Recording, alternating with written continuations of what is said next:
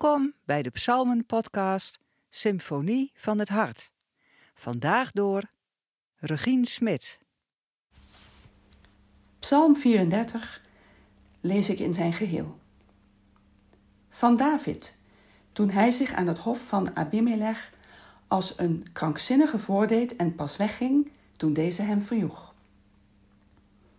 De Heer wil ik prijzen, elk uur van de dag. Mijn mond is altijd vol van zijn lof. Laat mijn leven een lofslied zijn voor de Heer. De nederigen zullen het met vreugde horen. Roem met mij de grootheid van de Heer. Sluit u aan om zijn naam te verheffen. Ik zocht de Heer en hij gaf antwoord. Hij heeft mij van alle angst bevrijd. Wie naar hem opzien, stralen van vreugde. Schaamte zal hun gezicht niet kleuren. In mijn verdrukking riep ik tot de Heer. Hij heeft geluisterd en mij uit de nood gered. De engel van de Heer waakt over wie hem vrezen en bevrijdt hen. Proef en geniet de goedheid van de Heer. Gelukkig de mens die bij hem schuilt. Vromen, heb ontzag voor de Heer. Wie hem vreest, lijdt geen gebrek. Jonge leeuwen lopen hongerig rond. Wie de Heer zoekt, ontbreekt het aan niets. Kom, kinderen, luister naar mij. Ik leer je ontzag voor de Heer. Hebben jullie het leven lief? Wil je goede jaren genieten? Behoed dan je tong voor het kwaad, je lippen voor woorden van bedrog. Mijd het kwade, doe wat goed is. Streef naar vrede, jaag die na. Het oog van de Heer rust op de rechtvaardigen. Zijn oor luistert naar hun hulpgeroep. Toornig ziet de Heer wie kwaad doen aan. Hij wist hun namen op aarde uit. De Heer hoort de kreten van de rechtvaardigen. Hij bevrijdt hen uit de nood. Gebroken mensen is de Heer nabij. Hij redt wie zwaar wordt getroffen. Al blijft de rechtvaardige niets bespaard, de Heer zal hem steeds weer bevrijden. Hij waakt zelfs over zijn beenderen. Niet één ervan wordt verbrijzeld. Een slecht mens komt om door zijn eigen kwaad. Wie een rechtvaardige haat, zal boeten.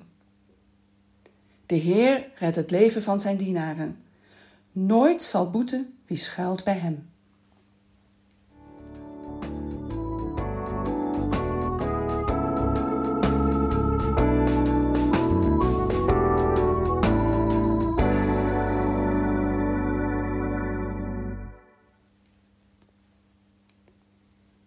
Een van de taken van de opsporingsdiensten en veiligheidsdiensten is infiltreren in vijandelijk gebied. Onder een andere identiteit je begeven onder de vijand en proberen relaties aan te knopen en informatie te vergaren. Het is uitermate gevaarlijk werk, maar het is ook werk waarbij je je moreel gezien in de nesten kunt werken. Denk maar aan de IRT-affaire een aantal jaren geleden. Hoe ver ga je mee in criminele zaken ter wille van het beoogde doel? Undercover-operaties zijn het prototype van leven op het randje, waarbij het morele kompas regelmatig zoek is. Op het eerste gezicht lijkt het opschrift van de psalm er een beetje met de haren bijgesleept te zijn. Maar niets is minder waar. David is in zijn eigen undercover-operatie ter nood ontsnapt aan een wisse dood. Hij is net op de vlucht geslagen voor Saul en helemaal op zichzelf aangewezen. Waar kan hij heen om te schuilen? Hij gaat als huursoldaat undercover bij het Filistijnse leger, nota bene onder de koning van Gad. En dat is de koning van Goliath, die hij David kort daarvoor heeft verslagen. En het probleem is dat hij wordt herkend. En op het moment dat de soldaten hem vastgrijpen om hem naar de koning te brengen, weet David maar één ding te doen. Hij gedraagt zich als een gek, als een waanzinnige. Hij begint te schreeuwen en te kwijlen in zijn baard. Waanzin zag men in die tijd aan voor bezetenheid door boze geesten. Dus de koning zet hem direct zijn paleis uit. Los van het gevaar dat David loopt door zich te melden bij het vijandelijke leger, moet toch ook worden gezegd dat hij moreel gezien een lastige keuze maakt. Het zijn beide aspecten, de intense nood er alleen voor staan en ook de noodzaak om iets te moeten doen waarbij je moreel gezien een grens overgaat die de diepte geven aan deze psalm. Zonder die context komt deze een beetje moralistisch over, als iemand die vooral wil uitdragen te weten hoe het hoort.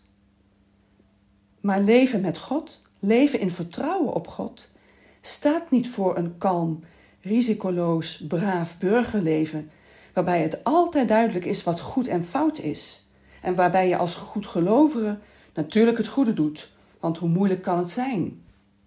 Oh nee, integendeel. Deze psalmist heeft zich enorm in de nesten gewerkt en probeert via een noodsprong het vege lijf te redden.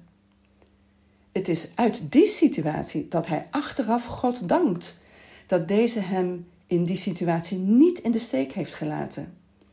Een situatie waarin hij moest handelen, zonder nadenken. Als hij dan God groot maakt, ja, dan kan iedereen aan de onderkant van het bestaan, die ook zo goed en zo kwaad als het kan probeert te overleven, met hem meejuichen. Want dat kennen zij ook. David weet wat het is om in verdrukking te zijn en doodsangst te voelen, om achteraf verschrikkelijk blij te zijn dat hij ontsnapt is. Hij weet dat zij die met God leven niets bespaard wordt, dat ze voor moeilijkheden komen te staan en lang niet altijd zullen weten waar doe ik nu in Gods naam goed aan. Daarom spreekt hij ook van gebroken mensen die zwaar getroffen worden. Hen is de Heer nabij. Het is vanuit dat besef dat hij anderen, en dus ook ons, oproept om ontzag voor de Heer te hebben, om ondanks de weerbarstigheid van het dagelijks leven het goede proberen te doen, ondanks dat te streven naar vrede en het kwade te mijden, ook al weet je dat je daarin soms mislukt. Wij leven niet het leven van David. Toch kennen ook wij benarde situaties. Als je kind het vreemde pad opgaat, of aan de drugs is en telkens weer geld van jou en je andere kinderen pikt, wat doe je dan? Laat je het toch weer binnen of doe je de deur dicht? Wat is goed? Wat is verkeerd? Wat is de prijs? Zeg het maar. Of je bent afdelingshoofd van een bedrijf dat moet bezuinigen en jij moet beslissen wie zijn baan kwijtraakt. Wordt het de alleenstaande moeder die direct in financiële problemen zal komen, of de 55-jarige die dan waarschijnlijk nooit meer aan de bak komt? Deze psalm gaat over leven met conflicten, met morele dilemma's, waarbij je soms achteraf pas kunt zien of je handelen wel of niet goed was, en waarbij je het soms nooit zult weten. Daarvoor hoef je geen undercover agent of infiltrant te zijn. Rechtvaardig zijn heeft dus niet zoveel te maken met het goede doen, maar vooral met het besef feilbaar te zijn en desondanks verlangen het goede te doen en erop vertrouwen dat God je bijstaat. Het is in deze context dat de psalmist ervan spreekt dat de beenderen van de rechtvaardigen niet gebroken zullen worden. Als de evangelist Johannes vertelt wat er aan het kruis van Jezus gebeurt, dan moet hij aan deze psalm denken. Diens beenderen worden tegen de gewoonte in niet gebroken. Zoals ook het paaslam vanaf de Exodus heel moest blijven, al die eeuwen dat het Pascha werd gevierd. Wij worden uitgenodigd om zo te geloven dat we gedragen door het ware paaslam, bereid zijn de grilligheid en het conflictueuze van het leven onder ogen te zien en er niet voor weg te lopen. De Heer redt het leven van zijn dienaren. Nooit zal boeten wie schuilt bij hem.